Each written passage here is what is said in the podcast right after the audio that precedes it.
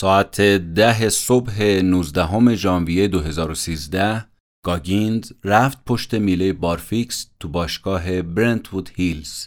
آروم و راحت با پنج تا حرکت تو دقیقه شروع کرد. دو ساعت بارفیکس زد 600 تا حرکت رو ثبت کرده بود. یه دفعه نگاه کرد به کف دستاش تاولا داشت سر و کلش پیدا می شد اما ادامه داد دوازده ساعت گذشت و حرکت ها رسید به سه هزار تا. سه هزار تا بارفیکس تو دوازده ساعت زده بود. خسته شده بود. بنابراین از پنج تا حرکت رسوند به سه تا حرکت دو دقیقه. رسید به حرکت 3800 یه نفسی تازه کرد و قله رو نگاه کرد که داره بهش می‌رسه. بالاخره ساعت سه بامداد بیستم ژانویه 2013 حرکت 4021 رو زد. گاگینز رکورد رو شکونده بود. همه جشن گرفته بودن. اما گاگینز بی ادامه داد. حرکت 4022 4023 4024 و رسید به حرکت 4030 نه فقط رکورد رو شکونده بود یه رکورد جدیدم از خودش ثبت کرده بود. بعد هدفونش رو برداشت زل زد تو دوربین و گفت من ازت جلو زدم استفان هایلند واقعا هم شاهکار کرده بود تو یه روز معادل 380 هزار کیلوگرم یعنی سه برابر وزن فضاپیما رو از زمین بلند کرده بود.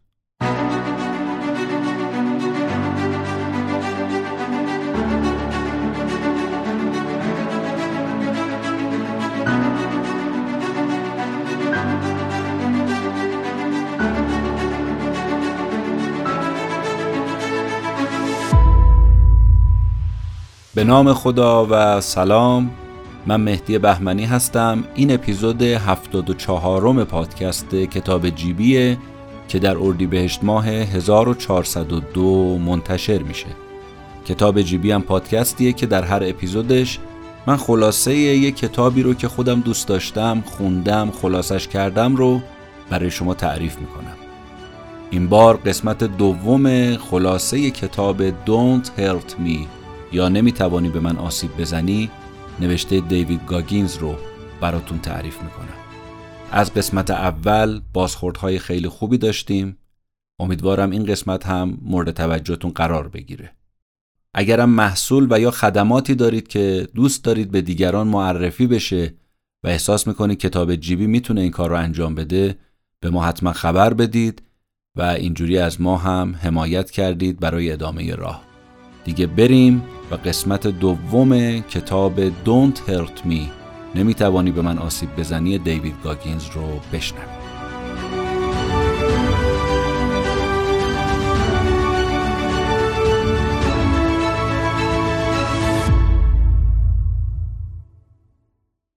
تو قسمت قبل گفتیم که دیوید گاگینز یه بچه سیاه پوست آفریقایی تباره. که به همراه پدرش ترانیس گاگینز و همچنین مادر و برادرش در بوفالوی آمریکا زندگی می‌کنه. در اونجا ظاهرا همه مرفه هستند همه غرق شادی جز گاگینز و برادرش و مادرش که شدن زیر دست پدرش و ابزار دست او. تو Skateland مفت و مجانی براش کار می‌کنن و دائما برای هر خطایی کتک می‌خورن. با دلیل و بی دلیل پدرش اونها رو می‌زنه بی احترامی بهشون می‌کنه و بنابراین تصمیم می‌گیرن که از خونه بزنن بیرون. به همراه مادر و برادرش از خونه پدری فرار می‌کنن. برادرش برمیگرده ولی او با مادرش میمونه مدرسه میره. تو مدرسه عاشق پیشاهنگی میشه علاقه من میشه به رفتن به نیروی هوایی. به خاطر همین بعد از اینکه مدرسش تموم میشه وارد نیروی هوایی میشه مدتی. و بعد از اون توجهش به یگان ویژه نیروی دریایی جلب میشه دوره های سخت یگان ویژه رو یکی پس از دیگری پشت سر می‌ذاره از هفته جهنمی دوره عبور می‌کنه و موفق میشه که به عضویت یگان ویژه نیروی دریایی آمریکا در بیاد. توی یگان ویژه نیروی دریایی آمریکا یا باید اعزام بشه برای عملیات به مناطق مختلف و یا اینکه به عنوان یه نیروی یگان ویژه بقیه رو آموزش بده و گاگینز دومی رو انتخاب می‌کنه. خودش میگه اینجوری باعث می‌شد هم مهارتامو تکمیل بکنم و هم تجربیاتمو به بقیه یاد بدم. میگه بعد از اینکه به عضویت یگان ویژه در اومده بودم همه دوره ها رو پشت سر گذاشته بودم جز سقوط آزاد. یعنی پریدن از هواپیمای C130 از ارتفاع 12000 تا 19000 به زمین با چتر نجات. برای همین به عضویت تیم سبز در اومدم. نخبه های نیروی یگان ویژه اونجا بودن. آموزش ها رو شروع کردیم. چهار هفته تمام تو دمای 52 درجه. تو بیابونای یوما تو اوج گرما تمرین می کردیم و چندین و چند بار از جتای ترابری C130 از ارتفاع 19 هزار پایی پریدیم. وقتی اولین بار از هواپیما میپری تنها چیزی که حس می‌کنی فقط ترس و ترس. اون لحظه ای که دائم فکر می‌کنی چترم باز میشه یا نه دیگه ترس نیست که پریده. اینجا به ترس عادت کردی. آخرین عملیات چتربازی تو بیابونای یوما نصف شب انجام میشه باید با همه تجهیزات از جمله کوله پشتی 22 کیلویی مخزن اکسیژن روی دوش یه سلاح کمری پر شال همراه چراغ استراری از رمپ هواپیمای C130 بپریم پایین. هیچی دیده نمیشه اما هشت نفرمون میپریم و شکل یه پیکان رو تشکیل میدیم. همینجوری که میایم پایین تو ارتفاع 4000 پایی که میشه چترامون رو باز می‌کنیم. صدای طوفان یه دفعه تبدیل میشه به صدای سکوت. یه نفس عمیق می‌کشیم که بالاخره جون سالم به در بردیم. از خوشحالی دیگه تو پوست خودمون نمی گنجیم سالم که فرود میایم مجوز چتر بازیمون رو هم به ما دادن.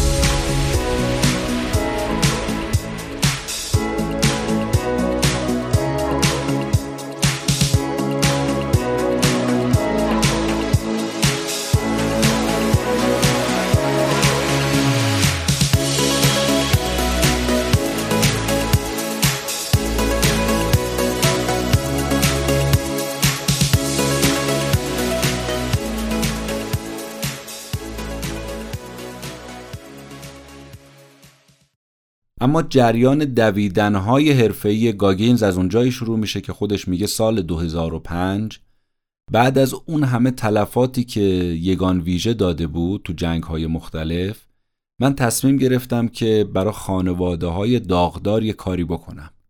اون موقعم دو سال بود که از همسرم پم رسما جدا شده بودم و با همسر جدیدم کیت ازدواج کرده بودم. به خاطر همین یه جورایی احساس دین به خانواده تمام وجودم رو گرفته بود. می‌گفتم خانواده هایی که باقی موندن از این کشته های یگان ویژه نیاز به حمایت من دارن. این تصمیم گرفتم کمک کنم هزینه های زندگی و تحصیلشون رو تأمین کنیم و با اینکه شرایط خودم اصلا از جهت مالی خوب نبود ولی این تصمیم جدی رو گرفته بودم. با همین نیت رفتم درباره سختترین مسابقات دو تحقیق کردم. تا اینکه رسیدم به اسم مسابقه بدواتر 135 تا قبل از اون اصلا اسم فوق ماراتون به گوشم هم نخورده بود. ولی این یکی بدواتر 135 خفنترین فوق ماراتون بود. یعنی ماراتون یه چیزه فوق ماراتون یه چیزه بدواتر دیگه چیز دیگه است. مسابقه زیر سطح دریا تو دره مرگ شروع میشه و تو کوه ویتنی پورتال تو ارتفاع 8000 پایی هم تموم میشه. مسابقه آخرای جولای برگزار میشه یعنی زمانی که دره مرگ داغترین مکان روی کره زمینه. وقتی داشتم تصویرهای مسابقه رو می‌دیدم مو به تنم سیخ شده بود. هیجان و آدرنالین بود که همینجوری تو بدنم ترجرح می‌شد. یه منطقه بینهایت وحشی ترسناک قیافه دونده ها عین قیافه ما تو هفته جهنمی. تصمیم گرفتم که تو این مسابقه فوق سنگینم شرکت کنم. اگه این کارو می‌کردم هزینه 17 تا بچه باقی مونده از کشته های یگان ویژه رو می‌تونستم تأمین کنم. به کمک بنیاد جنگاوران عملیات ویژه وارد عمل شدم. مدیر اجرایی بنیاد یعنی ادی روزنتال به ما گفته بود که تا حالا ما از 1280 تا کودک اینجوری حمایت کردیم تحت پوشش قرارشون دادیم. واقعا یه بنیاد فوقالعاده بود. منم تصمیم گرفته بودم که یه کاری این وسط بکنم یه نمکی تو آش بریزم. بنابراین گفتم تو مسابقه بدواتر 135 هر جوری هست شرکت می‌کنم. اول وقت ساعت هفت صبح اواسط نوامبر سال 2005 با کریس کاستمن مدیر مسابقه بدواتر تماس گرفتم. هنوز خودم معرفی نکرده دیدم عصبانی شد داد زد که آقا می‌دونی الان ساعت چنده تو زنگ زدی؟ تلفن رو تق قطع کرد. منم همینجوری به تلفن زل زدم و گفتم بله می‌دونم ساعت چنده. تو دیر بلند شدی از خواب. ما دو ساعتم ورزش صبحگاهیمون رو تموم کردیم. الان آماده یه روز کاری هستیم. ساعت نه که شد دوباره زنگ زدم. خودم معرفی کردم. گفتم من از طرف گوریل پشت معرفی شدم. چون گوریل پشت نقره زحمت کشیده بود یه معرفی نامه برای کریس ایمیل کرده بود. توشم خیلی بر من سنگ تموم گذاشته بود که آره من بهترین ورزشکار استقامتی رو که تا حالا دیدم دارم بهت معرفی می‌کنم و قول بهت میدم جزو اون ده نفر اول باشه و چنین و چنان. کاست من اجمالا یه شناختی پیدا کرده بود اما اصلا از اون آدمایی نبود که تحت تاثیر به راحتی قرار بگیره. یه آدم خشن بد اما این کاره. 20 سالش بود تو مسابقات دوچرخه سواری طولانی مدت آمریکا شرکت کرده بود. قبل از اینکه مدیر بدواتر بشه تو سه تا مسابقه دو صد مایلی تو زمستون تو آلاسکا شرکت کرده بود. مسابقه سگانه آیرون من که مسافتش 125 کیلومتری شرکت کرده بود. یه آدم اینجوری. به این راحتی هم خم به ابرو نمی آورد. کسی نمی‌تونست تحت تاثیرش به راحتی قرار بده. روال کار تو ماراتون اینجوریه که ورزشکار درخواست میده تمرین می‌کنه چند ماه بعد شرکت می‌کنه. اما ماراتون با فوق ماراتون خیلی فرق می‌کنه. فوق ماراتون با بدواتر خیلی فرق می‌کنه. فقط برای اهمیت موضوع باید بدونیم که سال 2005 حدود 22 تا مسابقه 100 مایلی تو آمریکا برگزار می‌شد. اما هیچ کدومش به سختی بدواتر نبود. تو اوج گرما و بالای سطح دریا. مسابقه مسابقه سنگینی بود و کاسمن باید مجوز 5 تا نهاد دولتی رو می‌گرفت و این باعث شده بود حساسیت بسیار بره بالا. و راحت زیر بار نره هر ورزشکاری رو جذب بکنه. به نوعی سختترین رقابت جهان همین بدواتر بود. چون ممکن بود طرف جونش از دست بده. بنابراین تصمیم گرفتم خودم رو به کریس اثبات کنم و مطمئنش کنم که آقا تو دره مرگ و کوه ویتنی من تلف نمیشم. دوباره زنگ زدم به کریس و بهش گفتم که آقا اینجوریه اونجوریه. گفت ببین ما همه رو با یه چشم می‌بینیم. معرفی نامه داری یا نداری اصلا برای من مهم نیست. من معیارای خودم رو دارم. با زبون بی زبونی هم برگشته بود بهم گفته بود که آقا بعد خودت به من ثابت کنی. برای همین برگشت گفت که آخر همین هفته یه مسابقه دوی 24 ساعته تو سندیگو برگزار میشه. برو اون شرکت کن. بعدم با تنه برگشت گفت ببین صد مایل بدو بعد برگرد بیا پیش من. یعنی ببینم از پس این کار برمیای یا نه. اون وقت با هم صحبت می‌کنیم. همین حرفش خونم و جوش آورد و گفتم آقا من وارد این رقابت باید بشم. آمادگی کاملم نداشتم اما با این حال درخواستم برای شرکت تو مسابقه دوی یه روزه سندیگو فرستادم. مسابقه رو شرکت کردم هوا ملایم بود دلچسب بود پاهام یه خورده سنگین بود اما یه دفعه به خودم اومدم دیدم بله تو دور نهم مسابقه هم. وارد ساعت دوم مسابقه شده بودم. یه وقت دقت کردم دیدم جان متس مدیر مسابقه دائم از اول تا آخر منو زیر نظر داره. من تو جایگاه پنجم دونده بودم و این همه رو شگفت زده کرده بود که آقا این چهره نورسیده کیه که تو جایگاه پنجم داره همینجا میدوه. بعد فهمیدم که این متس یه کهنه سربازه که خیلی هم همیشه آروم و معدبه و راحتم تحت تاثیر قرار نمی‌گیره. خودش دونده دو ماراتون بوده. سه تا مسابقه 80 کیلومتری تو کارنامش داره. هفت بار تو مسابقه دو 100 مایل شرکت کرده. تو 50 سالگی رکورد خودش رو شکونده و تونسته 230 کیلومتر رو در 24 ساعت بدوه. ساعتم رو چک کردم و با مانیتور ضربان قلب که دور گردنم بود هماهنگ شدم. باید ضربان قلبمو بین 145 و 140 نگه می داشتم هدیه گوریل پشت نقره ای بود این مانیتور ضربان قلب. و خیلی به دردم خورد. برای اینکه این مسابقه رو من موفقیت آمیز طی کردم یعنی باید 100 مایل رو تو 24 ساعت طی کردم کافی بود که من یه مایل یا 1600 متر رو تو 15 دقیقه بدوم. فقط به نوعی باید تونتون را می‌رفتم همین دیگه. اما شیش ماه بود که ندویده بودم ولی با این حال بدنم رو فرم بود چون باشگاه رو می‌رفتم. یه مشکل دیگه این بود که شب قبل مسابقه خوب نخوابیده بودم. تو مسابقه ورزشکارا از بیشتر نقاط کشور به امید جام قهرمانی و البته جایزه 2000 دلاری شرکت می‌کردن. یه جورایی مسابقه اون سال بین آمریکا و ژاپن بود دیگه. یکی از بهترین ورزشکارای ژاپنی هم خانم ایناگاکی بود که از اول مسابقه هم پا به پای من می اومد گوریل پشت ای و زن و دوتا بچهشم از صبح اومده بودن برای تشویق من تو مسابقه شرکت کرده بودن. همسر جدیدم کیت هم کنار پیست وایساده بود منو نگاه می‌کرد و برام لبخند می‌زد.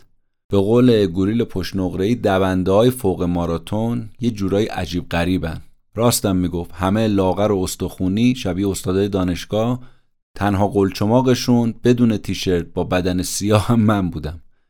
شب قبل مسابقم گفتم خوب نخوابیده بودم. و متاسفانه یه بسته بیسکویت و چند تا قوطی نوشابه انرژیزام خورده بودم. ولی مواد تقویتی و مکمل و اینا یعنی که رژیم غذایی بگیرم اصلا خبری نبود. واقعا مبتدی شرکت کرده بودم. بدون آمادگی بدون برنامه.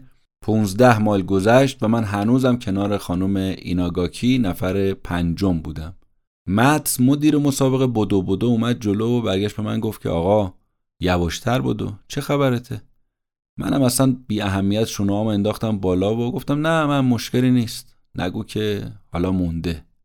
خواستم اینجوری یه جوری پیش مت خودنمایی کنم و بگم که نه من همه چیم اوکیه. اما حواسم بود که داره منو 24 ساعت میپات چهار ساعت حالا گذشته از مسابقه 15 مال دویدم. رتبه من پنجمه. گوریل پشت نقره و خانوادش دیگه خسته شده بودن رفته بودن اما کیت همسرم همسر جدیدم مونده بود. الان دیگه تنها طرفدارم کیت بود که هر یه مایل منو می‌دید میخندید و یه قلوب نوشابه انرژیزا بهم می‌داد. منی که الان تو این فوق ماراتون شرکت کرده بودم شاید باورتون نشه. فقط یه بار توی ماراتون شرکت کرده بودم. اونم یه ماراتون غیر رسمی. اونم همراه هم تیمی هام تو یگان ویژه بود. یعنی یه کار خیلی خیلی پایین. و این شده بود دومین بار که داشتم تو عمرم 42 کیلومتر رو یه کله میدویدم بدون هیچ تمرینی. 20 ساعت مونده بود و سه تا ماراتون دیگه انتظارمو می‌کشید. مدسم مدام می‌خواست کمکم کنه برای همین هر یه مایل میومد کنارم اوضاعمو چک می‌کرد. منم می‌گفتم نه نگران نباش. همه چی تحت کنترله اما دردمونمو بریده بود. عضلاتم شروع کرده بود گزگز کردن پاهام زخمی و خونالود. و تو این موقعیت یه بار دیگه اون سوال ساده و نفسگیر اومد سراغم. چرا؟ چرا؟ چرا باید بدون تمرین صد مایل بدویی؟ چرا داری با خودت این کارو می‌کنی؟ اما تو مایل 27 بود که این جواب به خودم دادم. گفتم این مسابقه برای گاگینز نیست برای خانواده های داغداره گاگینز میگه تابلوی پنجاه مایلی رو که دیدم دیگه نمی‌تونستم پای پای خانم ایناگاکی مثل خرگوش اون میدوید. نمی‌تونستم پای پای اون بدوم. پاهم دیگه مال خودم نبود درد تو بدنم پخش شده بود رونام شده بود پر از سر بنگار سنگین سنگین. ده ساعت بود پام تو کفش بود. انگار داشتم با جاذبه زمین می جنگیدم قدم از قدم نمی‌تونستم بردارم. درد رسیده بود به ساقم و بعد مچ پام و یاد نوار پیش کردن پاهام تو کلاس 235 افتاده بودم. اما اینجا دیگه نوار پیچی تو کار نبود. از طرف دیگه کافی بود چند ثانیه وایستم دیگه سنگین می شدم نمی‌تونستم جنب بخورم. تو کیلومترهای بعدی دیدم که ریاهام داره درگیر میشه خسخس می‌کنه. سینم سنگین میشه. به زور نفس می‌کشم. احساس کردم که دارم خواب می‌بینم. چشمامو باز می‌کردم گوشامو میکشیدم. به خودم چک می‌زدم که آقا بیدار شو. دقت کنید یه لحظه این آدم داره میگه تو حالت دویدن خوابم برده. این دیگه چه مدلیه واقعا نمی‌دونم. نمی‌دونستم واقعا دارم با خودم چیکار می‌کنم. تو تاریخ بشر شاید سراغ نداشته باشید. کسی که 100 مایل بدون تمرین بدوه. و البته من احمق داشتم این کارو می‌کردم. سوالام که دیگه یکی پس از دیگری تو ذهنم رژه می‌رفت. به تابلوی هفتاد مایلی که رسیدم دیگه نمی‌تونستم قدم از قدم بردارم. کیک که اومد طرفم احساس کردم سه نفر رو دارم به جای یه نفر می‌بینم. تلو تلو میخوردم. کیتم خب پرستار بود بلافاصله کفشامو در آورد. ناخونای پام شکسته بود تاولاش ترکیده بود ازش خون میومد به کیت برگشتم گفتم که از جان متس بپرس بگو چی برا من الان لازمه. کیت رفت و من نگاه کردم دیدم خودم رو خیس کردم اونم با حالت خونی. نذاشتم البته کیت بفهمه چون اگه می‌فهمید دیگه نمیذاش ادامه بدم من بدون تمرین هفتاد مایل و تو دوازده ساعت دویده بودم و البته اینم نتیجهش بود. 20 دقیقه نشستم سرمو گرفتم تو دستام. دبنده و می اومدن که همینجوری کنار من رد می شدن کیت برگشت و برای دلپیچم یه مورتین آورد. خودم رو خراب کرده بودم. کمک کرد بنده کفشم و بستم. یه دونه از اون مورتینا خوردم. به زحمت با کمک کیت بلند شدم ولی دنیا انگار رو سرم میگشت. تو دو افاق ماراتون غرور تاوان خیلی سنگینی داره و من اینو فهمیده بودم. به همین خاطر باز ادامه دادم. سی مایل مونده بود. من هر مایل رو در عرض 20 دقیقه میدویدم. خانم ایناگاکی بود که از کنار من رد شد. یه نگاهی به من انداخت و رفت. درد تو چشماش پیدا بود اما ژست ورزشکارا رو ول نمی‌کرد. چهار ساعت بعد یعنی دو بعد از نصف شب رسیدم به تابلوی 81 مایلی. بازم این کیت بود با نوشابه انرژیزا اومد سراغم. برگشت گفت که باورم نمیشه می‌تونی با این سرعت بدویی. آروم بهش گفتم مفهوم شد. شتابم کند بود ولی باعث نشد 19 مایل دیگر رو تا قبل از ساعت ده صبح تموم نکنم. دیگه اینجا بدواتر برام مهم نبود. فقط خودم بودم و خودم. می‌خواستم ببینم تحمل دردم چقدره. به پاهام که خون و ادرار خوش شده روش بود نگاه کردم به خودم گفتم آخه تو این دنیای درندش کی هنوز به این جنگ ادامه میده که تو داری میدی گاگینز؟ نه تمرین داری نه آبرسانی به بدن درسته. ولی با این حال تنها چیزی که می‌دونستم این که نباید انصراف بدم. چرا؟ نمی‌دونستم خودم. هنگ کرده بودم. دوباره از خودم پرسیدم چرا؟ و این بار فریاد زدم که به خاطر اینکه من یه کسافت جون سختم. انگار یه جون تازه گرفته باشم شروع کردم ادامه دادن. به پیروزی های گذشتم فکر می کردم اینجوری آدرنالین پمپاژ می شد تو بدنم دردم کمتر می شد سرعتم بیشتر می شد با پای شکسته و خونی پر از تاول در حالی که تمام ناخونای پام در اومده بود از جاش با سرعت ادامه می‌دادم. از کنار دونده هم میگذشتم. مایل 81 شد 82 شد 90 یه ساعت بند شد 95 بالاخره 19 ساعته و بدون وقفه دویدم و تونستم 100 مایل رو طی کنم. شاید یه دور اشتباه می کردم برای همین یه دور اضافی هم زدم شد 101 مایل ولی لنگ لنگون خودم رسیدم به صندلی تاشو که کنار کیت بود. از بدنم دیگه بخار بلند می‌شد چشمام تار می‌دید. به جای ادرار خون بود که از بدنم خارج می‌شد. توالت سیار دوازده متر طرفتر بود اما انگار برای من 120 کیلومتر راه بود. خواستم بلندشم برم دستشویی سرم گیج رفت افتادم دوباره رو صندلی دوباره خودم خراب کردم. این دفعه دیگه رو خود صندلی. کیت که می‌دونست وضعیتم اورژانسیه چون پرستاری کار کرده بود بلافاصله تویتا کامریمون سوار شد آورد کنار من پارک کرد دم یه تپه چمن. پاهام شده بود این فسیل. سنگ سنگ. به زحمت کمکم کرد تلپ شدم رو صندلی عقب. خواست بره اورژانس اما بهش گفتم نه بریم خونه بریم خونه. برای بالا رفتن از پرهای خونم باز داستان داشتم. به هر زحمتی بود با کمک کیت و دست به دیوار گرفتن و آهسته آهسته رسیدیم خونه. به محض اینکه رسیدم از حال رفتم. چند دقیقه بعد کف آشپزخونه به هوش اومدم. کیت با یه بدبختی کمکم کرد برم تو وان حموم یه دوش بگیرم. منم چهار دست و پا رفتم سمت حموم. واقعا دیگه داشتم میمردم. کیت بدجوری ترسیده بود برای همین سری زنگ زد به مادر من و اتفاقا یکی از دوستای مادرم که دکترم بود و اومده بود خونه مادرم که مسابقه رو تماشا کنن مادرم بهش گزارش کار منو داده بود که بله وضعیتم اینجوریه. به مادرم گفته بود این حتما کلیاش آسیب دیده که اینجوری خون و ادرار ازش میاد بیرون و سریع باید برسونیدش اورژانس. کی تلفن رو قطع کرد و دوید سمت هموم اما دید من مثل جنین که زانوهاشو بغل کرده از درد دارم به خودم میپیچم. گفت همین حالا باید بریم اورژانس. اما من واقعا دوست نداشتم برم اورژانس. چرا؟ چون به مسکم می‌دادن و اصلا دلم نمی‌خواست که من این درد رو قایم کنم.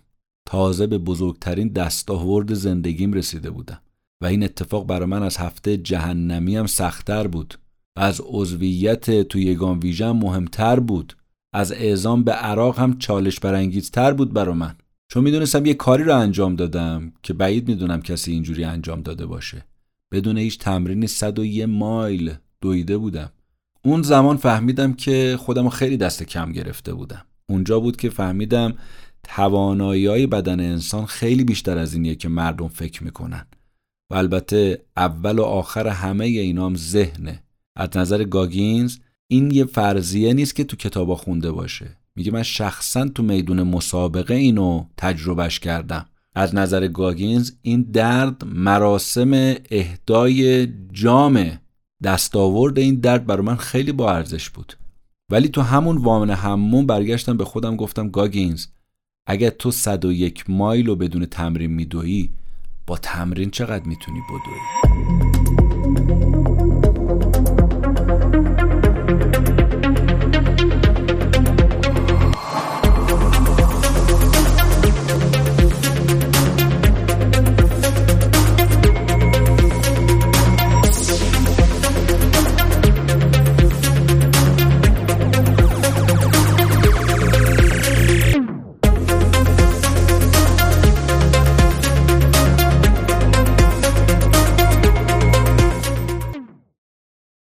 27 ساعت بعد از اون درد وحشتناک که تجربه کرده بودم حالا رسیده بودم به بزرگترین دستاورد زندگی. صبح روز دوشنبه برگشتم پشت میز کارم. گوریل پشت نقره هم لطف کرده بود به عنوان فرمانده چند روز به مرخصی داده بود اما حالا دیگه باید برمیگشتم سر کار. داغون بودم باد کرده بودم. به زور خودم از رو تخت کشیدم پایین رفتم سر کار. همون روز با کریس کاسمن تماس گرفتم. گفتم الان بگم 101 مایل رو تو کمتر از 24 ساعت طی کردم حتما شگفت زده میشه دیگه. تماس گرفتم رفت رو پیغامگیر. دو روز بعد یه ایمیل بهش زدم با این مضمون. سلام جناب خوب هستین؟ من 100 مایل رو برای اینکه صلاحیت پیدا کنم تو مسابقتون شرکت کنم تو 18 ساعت و 56 دقیقه دویدم. الان می‌خوام تو بدواتر شرکت کنم. می‌خوام برای بنیاد جنگاوران عملیات ویژه کمک جمع کنم. مجددا سپاس گذارم جواب ایمیلمو که فردا باز کردم شگفت زده شدم. دیدم نوشته که بابت دویدن صد مایل به تبریک میگم اما چرا وایستادی؟ تو باید یه مسابقه 24 ساعته رو 24 ساعت بدوی به حال شما می‌تونید درخواست بدید و منتظر فراخون باشید. مسابقه از 24 تا 26 جولای برگزار میشه. با تشکر کریس کاستمن. یه خورده حرفش ناراحت شده بودم. معلوم بود توجهش جلب نشده. هفته بعد دوباره بهش ایمیل زدم با این مضمون. ممنون برای اینکه به من ایمیل دادید. می‌بینم که شما از همصحبتی با من دارید لذت می‌برید. تنها دلیلی که هنوز دارم مزاحمتون میشم مسابقه است. هدفم هم خیرخواهانه است. اگه مسابقه دیگه ای برای اینکه واجد شرایط بشم تو مسابقه بدواتر بهم خبر بدید. و ممنونم که گفتید باید 24 ساعت تمام بدوم. دفعه دیگه حتما همین کار رو می‌کنم. اراده این آدم رو شما اینجا دارید می‌بینید. چقدر سرسخته. یه هفته بعدم کاستمن جوابمو داد. این بار یکم نیش و کنایی هم چاشنیش کرده بود برگشت گفت سلام دیوید. اگه بتونی از حالا تا 24 ژانویه تو فوق ماراتونای بیشتری شرکت کنی عالی میشه. اگه نتونستی تو این مهلت درخواست بدی یعنی نتونستی تو اون مسابقه شرکت کنی باید دیگه دست به دعا برداری. برای شور و علاقتم به این مسابقه خیلی ازت ممنونم. کریس. چیزی که تا اون موقع گاگینز نمی‌دونست این بود که این آقای کریس یکی از پنج تا عضو کمیته پذیرش Badwater ه و اینا سالانه هزار تا درخواست میاد براشون و فقط 90 نفر رو انتخاب می‌کنن. و خب گاگینز با این رزومه ای که داشت که پروپیمون نبود نمی‌تونست جز اون 90 نفر باشه. اینجا بود فهمید باید یه برگ برنده رو کنه و تا قاپش رو ندزده و نظرش جلب نشه فایده ای نداره. تو ایمیل کاسمن یه لینک فرستاده بود آدرس یه فوق ماراتون به نام HURT صد رو توش آورده بود. HURT صد یکی از سختترین مسابقات دو صد مایل تو جهانه که تو جنگل های اوآهو که یکی از جزیرهای هشتگانه هاوایی هست برگزار میشه تو ارتفاع 24000 پایی از سطح زمین. و این کارم فقط از عهده کوهنوردای هیمالیا شاید برمیاد. مسیر مسابقه پر از قله و دره است عین نوار قلب شما در نظر بگیرید. بدون تمرینم گاگینز نمی‌تونه تو این مسابقه شرکت کنه. حالا وقتی نگاه به خودش می‌کنه می‌بینه نمی‌تونه از پله آپارتمانش بره بالا. چجوری می‌خواد تو این مسابقه شرکت کنه؟ اما گاگینز تصمیمش رو گرفته بود. برای همین شروع کرد مطالعه کردن درباره فوق ماراتون ها فهمید باید هفته 160 کیلومتر بدوه و فقط هم یه ماه وقت داره. در این حال باید شغل ثابتم تو اداره رو هم نگه می داشتم تو یگان ویژه هفته ای 160 کیلومترم میدویدم و این کار آسونی نبود. اما به خودم گفته بودم ببین بهانه بی بهانه.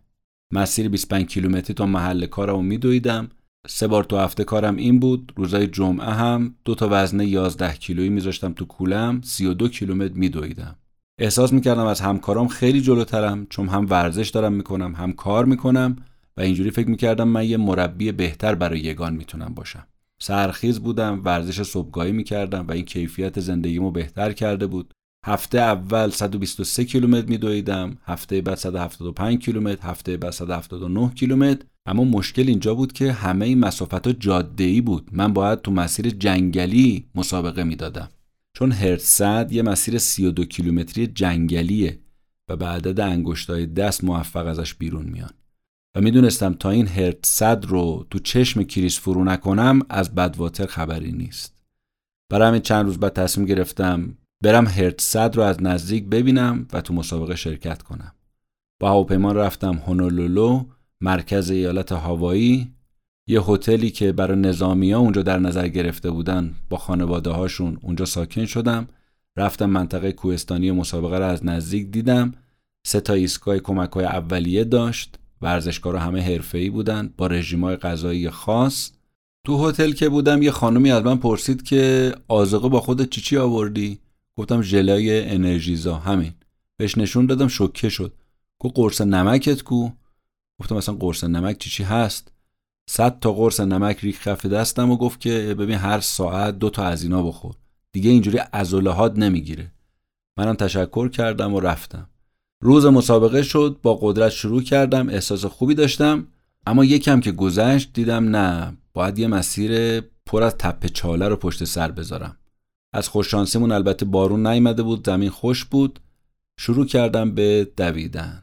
تو کیلومتر ده کوله پشتیم پاره شد انداختمش کنار ذخیره آبم اینجوری رفت. اون روز از کیتم خبری نبود و خودم فرستاده بودم سوایل هوایی بره کیف کنه. دور اول چهار ساعت و نیم طول کشید. نکته سخت ماجرا این بود که هر دور که می‌زدم پنج هزار پا می اومدم بالا. و این یعنی نفسگیر بودن یه مسابقه. بارونم شروع شد مسیر گل و شل شده بود کفشام پر از گل عین چوب اسکی. هی سربالایی هی سرپایینی. بارونم تنها نوشیدنی بود که اون موقع می‌تونست تشنگی منو کمتر کنه. اما چهار دور دیگه باید می‌زدم. کیلومتر 48 بود که حس خوبم تبدیل شد به یه بدحالی. چهار سر و پشت ساقم گرفت انگار با چکش داشتن رو پاهام میکوبیدن. دور دومو که زدم دیدم کیت اومده استقبالم. نشست کمی آب بهم داد. دور سومو که شروع کردم فقط چل تا ورزشکار باقی مونده بودن. صد نفر انصراف داده بودن.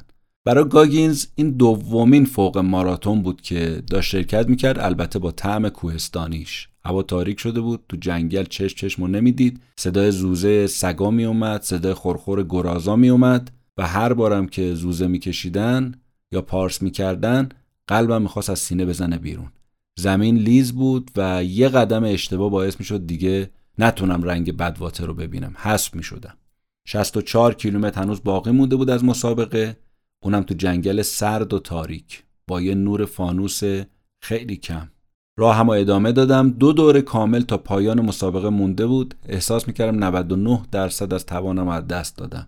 مثل ماشینی که چراغ بنزینش روشن شده و موتورش داره پت پت می‌کنه. باید از یه جای انرژی می‌گرفتم وگرنه مسابقه رو بعد نصف کار ول می‌کردم. اون وقت دیگه از بدواتر خبری نبود. یه بحث روانشناسی قشنگی اینجا گاگینز داره که شنیدنش خالی از لطف نیست و اون اینکه میگه وقتی تک تک سلولای بدنت بهت التماس می‌کنه دیگه بسه ادامه نده از درد داری میمیری اون موقع جوابی که باید بهش بدید اینه که گول نمی‌خورم. گاگینز میگه آستانه تحمل درد هر کسی فرق می‌کنه. ولی این هوس تسلیم شدن تو همه آدما مشترکه و هیچ راه میانبری براش وجود نداره.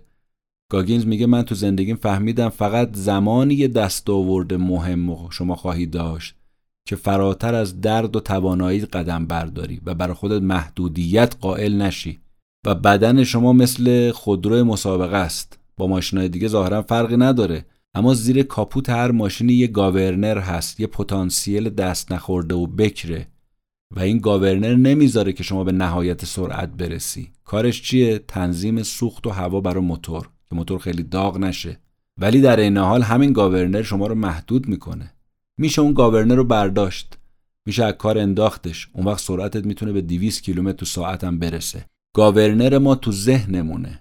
گاورنر ذهن ما می‌دونه که ما از چی خوشمون میاد از چی بدمون میاد. داستان زندگی ما رو می‌دونه. کامل ما رو شخصیتمون رو می‌شناسه. اما نباید مانع ما بشه. عراجیفی هم که میبافه نباید باور کرد. گاگینز میگه بیشتر ما فقط از 40 درصد ظرفیتمون استفاده می‌کنیم و دیگه ادامه نمیدیم. ولی همون موقع که طاقتمون تاق شده هنوز 60 درصد داشته هامون هست. اینجا governor وارد عمل میشه میگه بسه اجازه نمیدم جلو بری.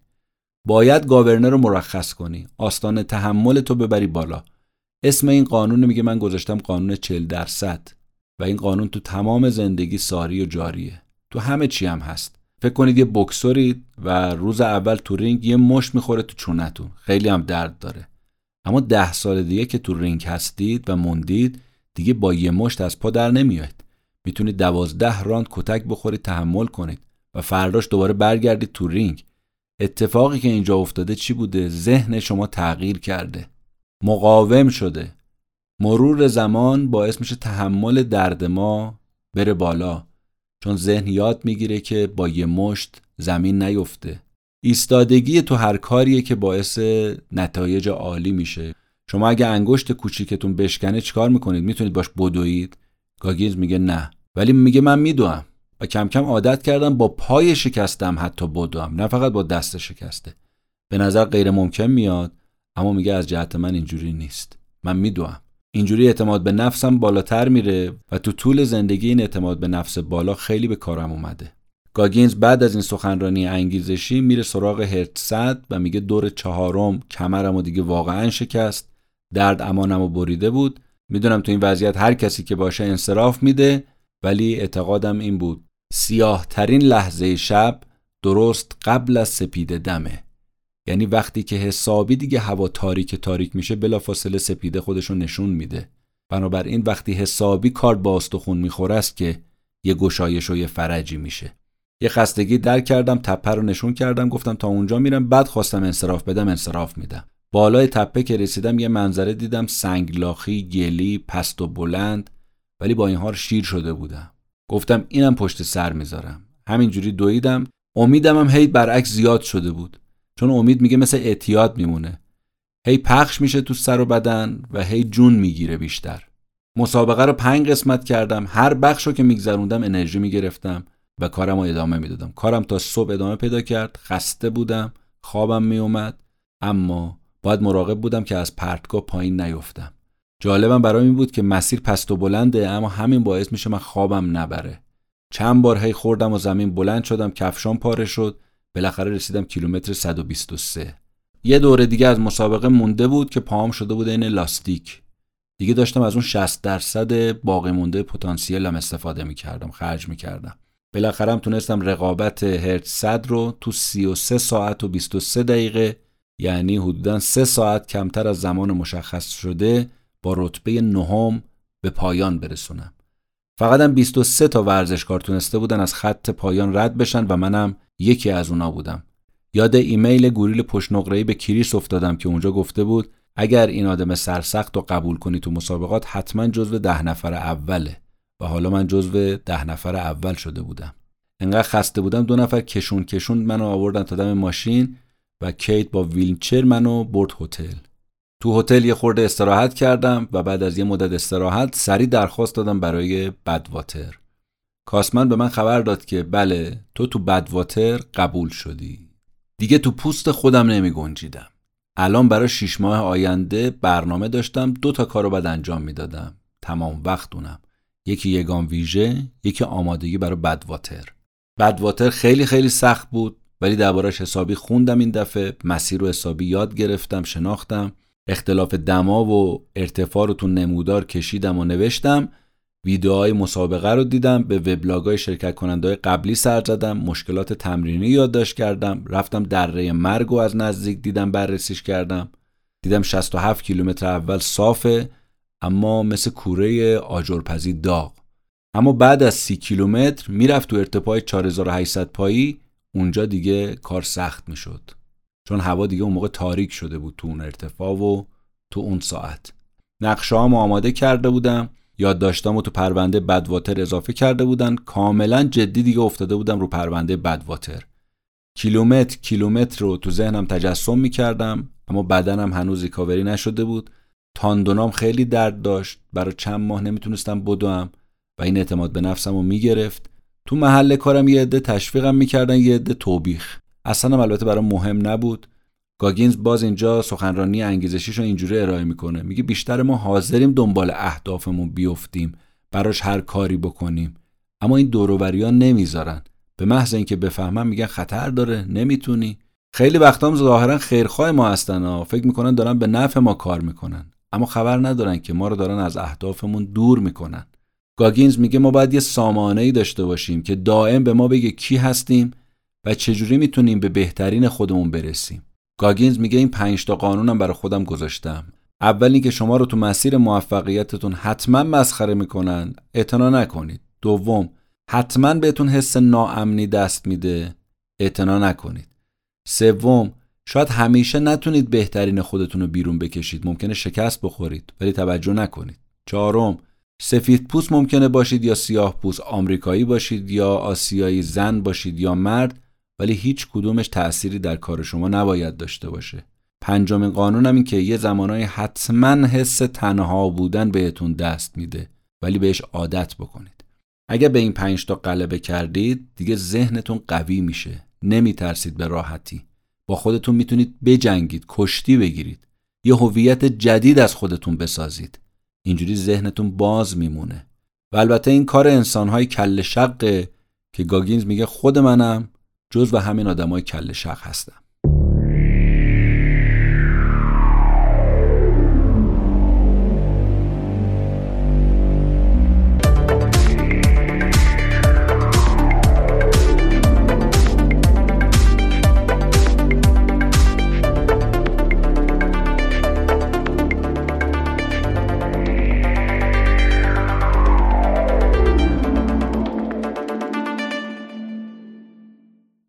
الان تنها چیزی که برای دیوید گاگینز مهمه شرکت کردن تو مسابقه بدواتره. برای همین تمرینات رو شروع می‌کنه. دوچرخه دوستش رو قرض می‌گیره تا محل کار دوچرخه سواری می‌کنه. چون دره مرگ خیلی گرمه شبیه سازی می‌کنه. چهار تا گرم کن چند تا پولیور کلاه پشمی ژاکت و میره رو دستگاه تردمیل. دو ساعت تموم میدوه بعد میره پشت دستگاه قایقرانی ثابت سی کیلومتر پارو می‌زنه. یه دیوونگی به تمام معنا. همه هم فکر می‌کنن واقعا دیوونه شده. اما گوریل پشت نقره می‌گفت من این کاراتو دوست دارم. من این سرسختی تو دوست دارم. خوشم میاد. و بالاخره مسابقه بدواتر زمانش می‌رسه. شروع بدواتر هم خیلی عجیبه. هر کسی یه زمانی شرکت می‌کنه. مبتدیا 6 صبح شرکت می‌کنن. با تجربه 8 صبح رقیبای اصلی ده صبح میاد. گاگینز هم یغورترینه و تنها سیاه پوست این مسابقه است. 180 سانتی متر قدشه و 80 کیلو وزن.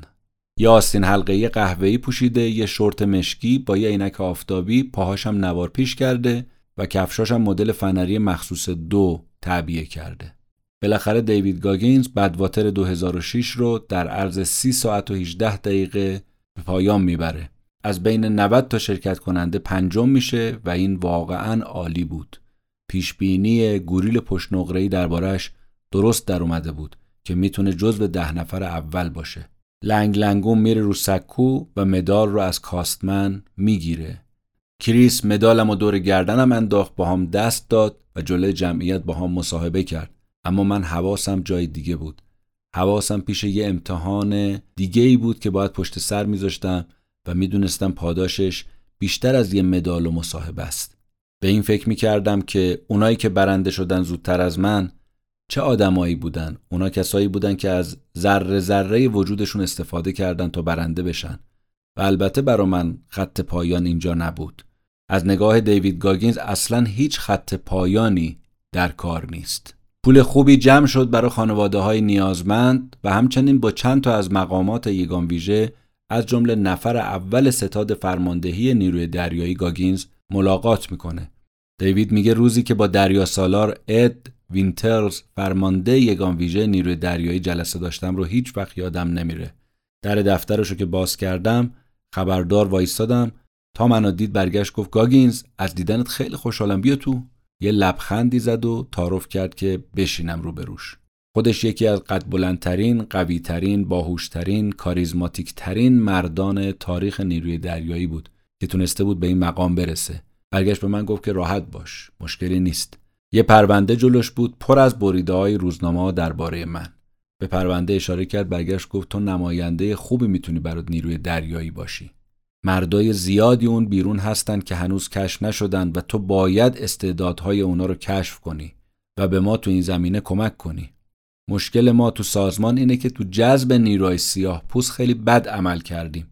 سیاه پوستا فقط یه درصد یگان ویژه رو تشکیل میدن. در حالی که 13 درصد جمعیت آمریکا سیاه پوسته و فقط 36 تاشون از دوره BUDS فارغ و تحصیل شدن. دلیل مهمش هم اینه که سیاه پوستا رو باور نکردیم و نتونستیم خوب جذبشون کنیم. قرار شد من کارم رو تو این زمینه شروع کنم و به دریا سالارم گزارش بدم. تا اولین قدم رفتم دانشگاه هاروارد که مشهورترین دانشگاه سیاپوستا تو آمریکاست و رفتم سراغ تیم راگبی من و دریا سالار به اتفاق اومده بودیم دانشگاه و وقتی با یونیفرم وارد شدیم سردی و بیمیلی رو تو چشمای دانشجوها می‌دیدیم. دریا سالار خواست منو معرفی کنه اما به خاطر استقبال سرد دانشجوها اصلا منصرف شد. من یه نگاهی بهش کردم و گفتم قربان این کارو می‌ذارید به عهده من؟ فهمیدم دریا سالار کیف کرده. منم شروع کردم برای دانشجوها داستان زندگیمو تعریف کردم. همین چیزایی که تو این کتاب نوشتم. گفتم دنبال مردای قوی و شجاع هستم.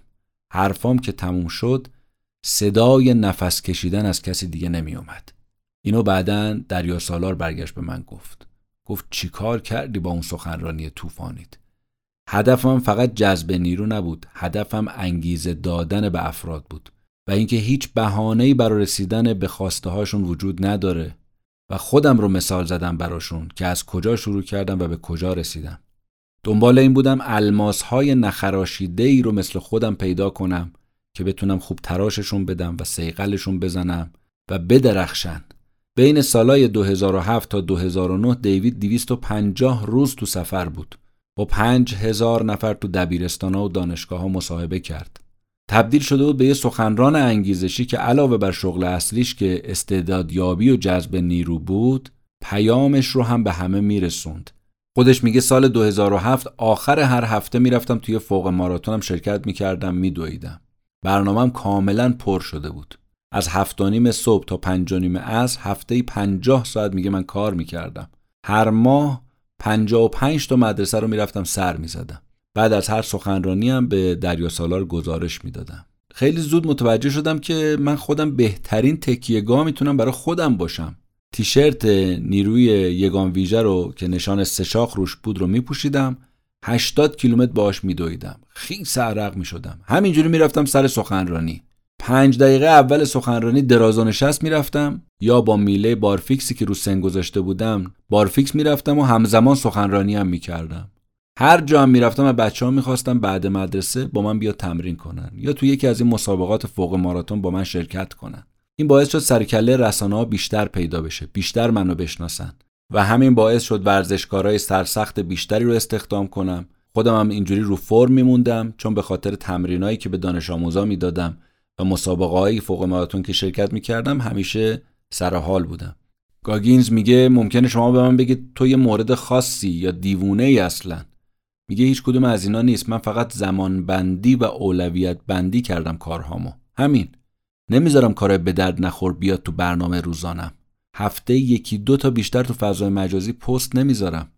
پست کسی رو دنبال نمی‌کنم. اینجوری هم دیگه. میگه البته توصیه نمی‌کنم مثل من انقدر سفت و سخت باشید. چون ممکنه هدف و برنامه شما با من یکی نباشه. ولی بدونید اگر دارید این کتاب رو می‌خونید به خاطر همین روش زندگی منه. بعد از مسابقه بدواتر دیوید گاگینز تو مسابقات دیگه هم شرکت کرد تا اینکه یه اتفاق خیلی بد براش افتاد. اما این اتفاق هم باعث نشد که ادامه نده. ضربان قلبش از سی و چهل رسید به هشتاد. گیری پاش کرده بود. انگار مثل آب میوهگیری که دود ازش بلند میشه قلبش می‌خواست وایسته. فقط کافی بود که یه پله رو بره بالا تا ضربان قلبش و تپشش شروع بشه. میره دکتر و در کمال ناباوری دکتر بهش میگه که تو یه نقص داری تو دیواره بین دهلیزت فهمیدی چی گفتم؟ میگه نه. میگه یعنی تو قلبت یه دونه سوراخه یه سوراخ بزرگ. گفتم قلب آدم که توپ نیست سوراخ بشه. خندید برگشت به من گفت نه همینجوری تو اصلا به دنیا اومدی. این مادرزادی این آرزه. و اونجا برام توضیح داد دکتر که به خاطر همین پاهات باد می‌کنه چون اکسیژن نصف و نیمه می‌رسه به پاهات. علت اینکه زود خسته میشی هم همینه و قلبت رو ریاهات هم تأثیر گذاشته. اونجا گاگینز فهمید که چرا تو هفته جهنمی ذات و ریا شده بوده؟ چرا تو ریاهاش آب جمع شده بوده؟ و فهمید که با این سوراخ تو قلب چجوری شانس آورده تا الان زنده مونده و اون همه تمرین و مسابقه رو پشت سر گذاشته. اگه این سوراخ تو قلبش نبود دیگه چیکار می‌کرد؟ بعد دکتر به من گفت این سوراخ خود به خود به مرور زمان برطرف میشه و بسته میشه. و نیاز به جراحی نداره. ولی به هر حال می‌تونه یه نقص عضو برات باشه که نتونی دیگه چت بازی کنی قواسی کنی امثال اینا. و اونجا خوشحال شد دیوید که خوبه این مسئله رو قبل از این کسی نفهمید. چون اگه میفهمیدن دیگه اجازه نمی‌دادن وارد یگان ویژه بشه. و البته یه نتیجه دیگه هم براش داشت و اون اینکه اگه آدم کنترل ذهنش رو به دست بگیره حتی جسمش هم نمی‌تونه اونو متوقف بکنه. گاگینز از ادامه درمان خودش اینجوری میگه که سه روز بعد دکترها تشخیص دادن که باید حتما جراحی بشم. یه هفته بعد از عمل جراحی هم باز بیکار نشست. مجوزش از دکترها گرفت تمرینای سبک رو شروع کرد. اما بلافاصله ضربانش از 120 می‌رفت رو 230 به دکترش زنگ زد که این چیه داستان؟ دکتر برگشت گفت این عوارض جانبیه. صبر کن مشکلی نیست حل میشه. چند روز صبر کردم اما باز دوباره میگه موقع دوچرخه سواری تو محل کار دیدم این تکرار شد. همسرم کیت من رو رسون بیمارستان و در نهایت نظر دکتر این بود که عمل قبلی موفقیت آمیز نبوده باید عمل دوم انجام بشه. چهارده ماه از عمل اول گذشته عمل دومم رو شروع کردم و این دفعه موفقیت آمیز بود.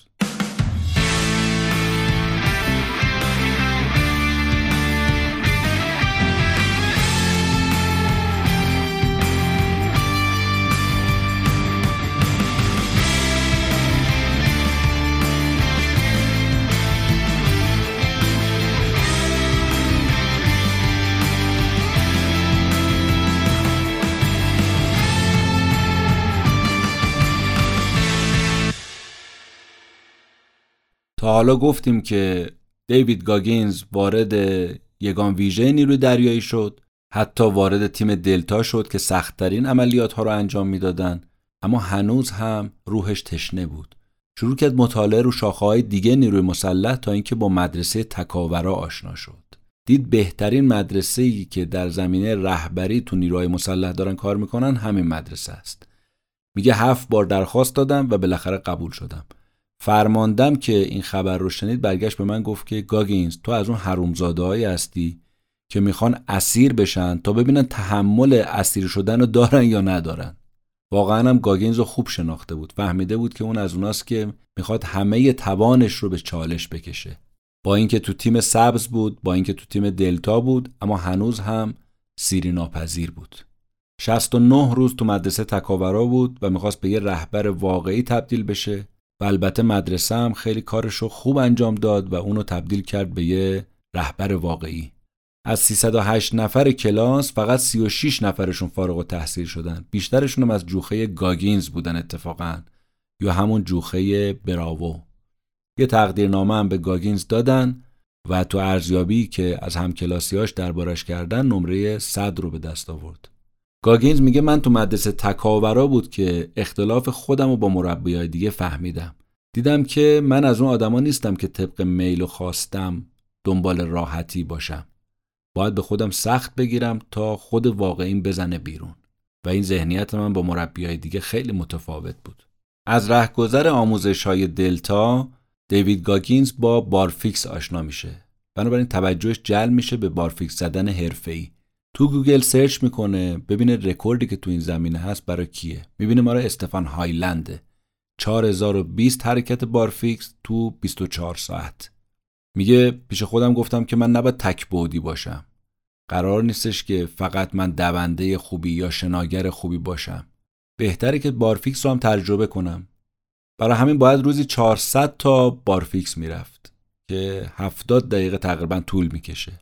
زمانی هم با بارفیکس داره آشنا میشه که 20 سال از زمان خدمتش تو ارتش میگذره یعنی سال 2012 و چهار سال گذشته رو هم تو نیرو دریایی به عنوان یک نماد ازش یاد کردن. عکسش تو بیلبورد ها هست و CNN هم باش مصاحبه کرده.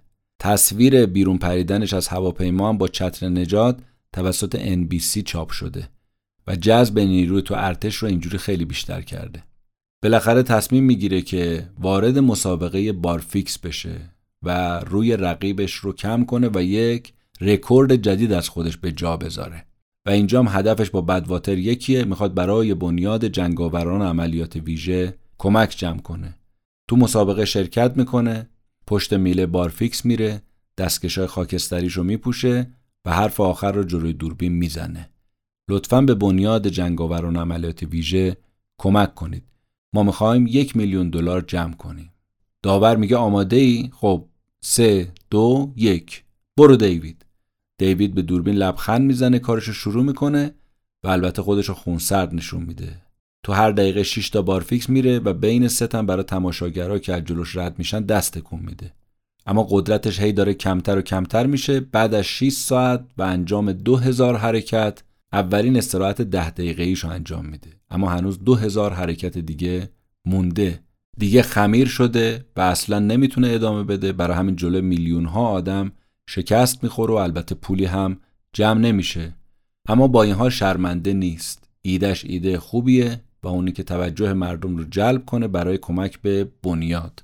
به نظر خودش دو تا علت باعث شد تو این مسابقه شکست بخوره. یک میله بارفیکس همون میله بارفیکس تمرین نبود که یه ایراد فنی جزئی ولی مهمه و دومی که وزنش زیاد بود. 95 کیلو وزن داشت و نمی‌تونست اینجوری رکورد بزنه. دو هفته دست به بارفیکس نمی‌زنه بعد دوباره شروع می‌کنه تمرین کردن. و البته رو جزئیات کار می‌کنه رو پودر ضد عرقش کار می‌کنه رو دستکشاش کار می‌کنه شیوه های باند پیچی رو مطالعه روش می‌کنه آزمایش می‌کنه این دفعه زیر میله یه پنکه می‌ذاره که خنکش کنه تغذیهش رو هم عوض می‌کنه و این بار به جای کربوهیدرات و پروتئین موز جایگزینش می‌کنه. پنج هفته پشت سر هم تو باشگاه خونگیش تو هوایی هر روز 500 تا 1300 تا بارفیکس میره. آخرین رکوردش هم 2000 تا تو 5 ساعته.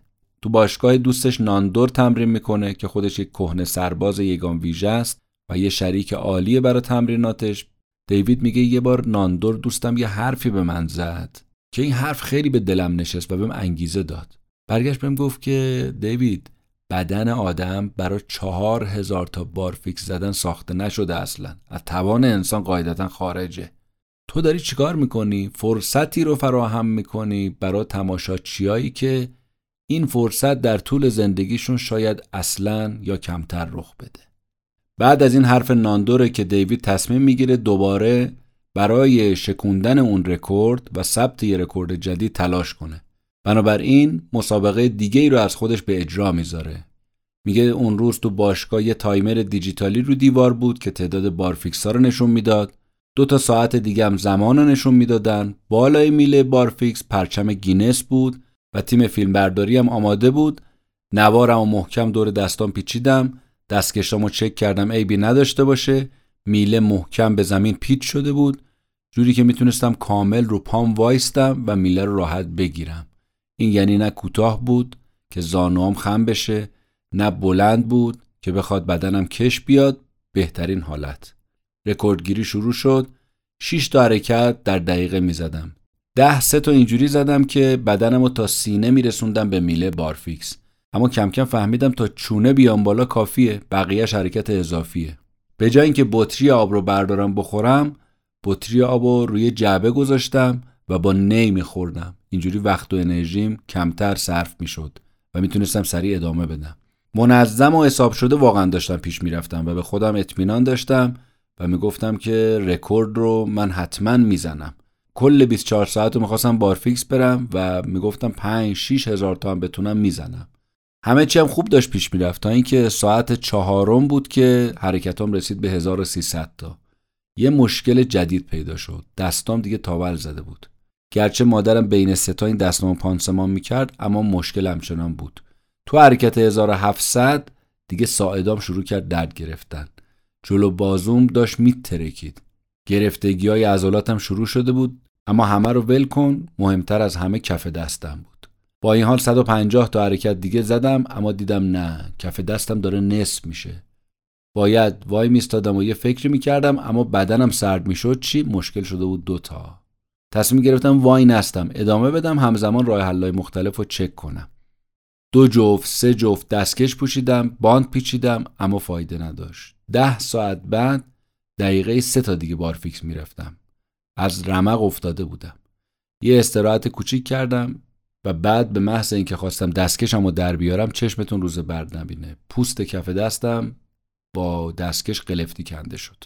دوست مادرم که دکتر بود و اونجا حضور داشت بلافاصله برام آمپول بیهسی زد. آمپول دومو که دکتر برام تزریق کرد بهم گفت ببین خیلی خطرناکه. نباید ادامه بدی. از عضلاتت بیش از حد کار کشیدی. ممکنه کلیاتم از کار بیفته. و حتی بمیری. دستام داشت از درد میلرزید. خب هر آدم عاقلی هم باشه دست بر میداره از این کار. اما من پوست کلوفتر از این حرفا بودم. با خودم می‌گفتم که گاگینز چیزی که تو رو نکشه قوی ترت می‌کنه. ادامه بده. کف دستم و دکتر با باند و گاز پانسمان کرد. دستکشا و پوشیدم ادامه دادم. 2900 تا حرکت رو زدم. دیگه مجبور بودم با نوک انگشتام میله رو بگیرم. 100 حرکت 100 حرکت می اومدم جلو رسیدم به 3200 حرکت. 800 تا تقریبا مونده بود که من رکورد رو بشکنم.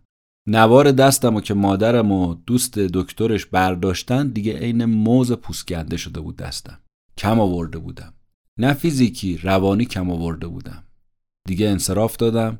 دزدکی با مادرم از باشگاه رفتیم بیرون مستقیم سمت اورژانس. تو اورژانس مادرم برگشت بهم گفت که یه چیزو من خوب می‌دونم. گفتم چیو؟ گفت اینکه یه بار دیگه من می‌دونم این کارو می‌کنی. و واقعا فکرم رو درست خونده بود. اونجا بود که فهمیدم بهترین طرفدارم مادرم بوده و هست. هر بار که تو زندگیم شکست میخوردم برمیگشت به من می‌گفت که کی می‌خوای دوباره شروع کنی؟ هیچ وقتم نمی‌گفت که شاید نباید این کارو بکنی. مادرم مثل یه کوه پشتم بود و من الان تو سنگر مادرم بودم. خیالم جمع بود. برای همین مادرم بهم گفت نگران نباش. پام برسه خونه به تماشاگرها تماس می‌گیرم خبر میدم. میگم که دوباره می‌خوای شرکت کنی. گفتم مفهوم شد مادر. بهشون بگو دو ماه دیگه من دوباره برمیگردم. بعد از این مسابقه تمام جزئیات شروع کردم رو کاغذ آوردم. از چیزای مثبتم شروع کردم. نه منفی ها مثل کف دستم. به ناندور زنگ زدم بهش گفتم که می‌تونم دوباره باشگاه استفاده کنم و نمی‌دونستم واقعا چه جوابی میده. اما گفت آره بیا دوباره شروع کن. و چه چیزی بهتر از این؟ یکی از کارهایی که نوشتم تو چک لیستم این بود که باید تماشاگر باشگاه رو موقع رکوردگیری نصف کنم که سر صدا تو اتاق کم بشه. برای همین وقتی داشتم برای رکوردگیری سومم آماده می شدم همزمان داشتم رو خودم کار می‌کردم شک سراغم نیاد. مخصوصا از طرف فضای مجازی باد مسمومی به هم نوزه.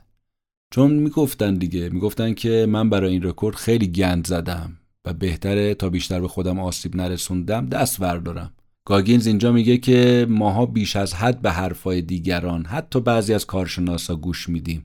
اشکال این کار اینه که نمی‌ذاره ما به ته پتانسیلمون برسیم. برای همین میگه من تصمیم گرفتم این رکورد رو بشکنم. حالا می‌خواد دو ماه دیگه باشه می‌خواد 20 سال دیگه باشه. بالاخره من این کارو می‌کنم. از لحاظ روانی حسابی رو خودش کار کرد از لحاظ تاکتیکی هم فهمید باید یه خورده یواشتر شروع کنه به جای 6 تا حرکت 5 تا حرکت تو دقیقه بزنه.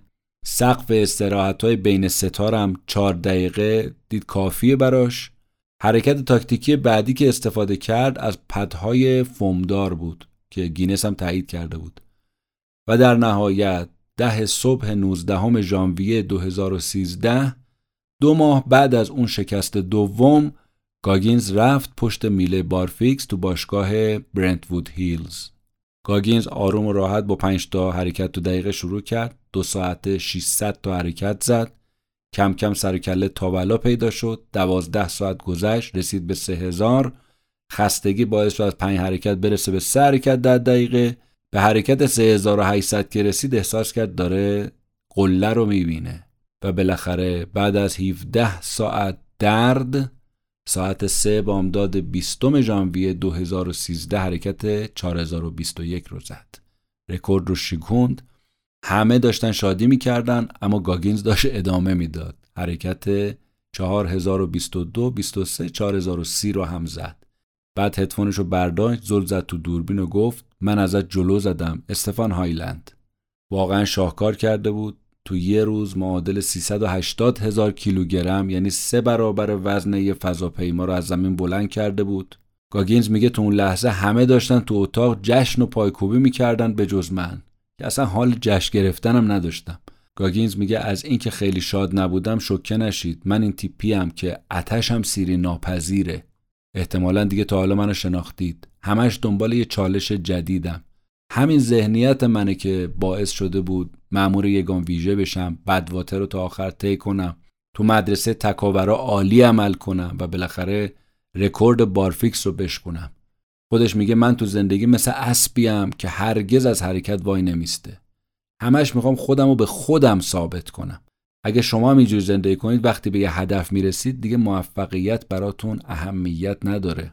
بلکه لذت اون کار رو چشیدید براتون بسه. گاگینز میگه تمام چیزی که من از زندگی می‌خوام اینه که تو چشم خودم موفق باشم. منظورم هم ثروت و شهرت و اینا نیست نه. منظورم اینه من به سرسخت ترین انسان ساکن این کره زمین تبدیل بشم. گاگینز همچنان به ثبت رکوردهاش تو رشته‌های مختلف ادامه داد. بالاخره سال 2015 با سمت فرمانده نیروی دریایی بازنشست شد. وقتی هم از ارتش اومد بیرون تو آکادمی آتش نشانی شرکت کرد. یکی از نفرات اول کلاس شد و با نمره بالا فارغ و تحصیل شد. دوباره دویدن از سر گرفت. چند تا فوق ماراتون دیگه شرکت کرد. جزو ده نفر اولم همیشه بود. سال 2018 دوباره برگشت آتش نشانی تو سن 43 سالگی حرفه آتش نشانی جنگلی رو شروع کرد. گاگینز میگه عاشق این بودم که یه عضو کوچیک از تیم قلچماق آتش نشان ها باشم و شغل نهایی منگار تازه داشت به دنیا می اومد. هنوز می‌تونستم بجنگم و قهرمان باشم. سریعترم حالا می‌تونستم بدوم نسبت به گذشته نیاز به نوار چسبم نداشتم. یادم میاد 33 سالم که بود 1600 متر رو تو 8 دقیقه و نیم میدویدم اما حالا می‌تونم تو 7 دقیقه بدوم. دارم به این بدن تازم عادت می‌کنم. هنوزم حسابی شوق و ذوق دارم. و می‌تونید این اشتیاقم رو تو پادکست ها و ویدیوهایی که از من می‌بینید کاملا حس کنید.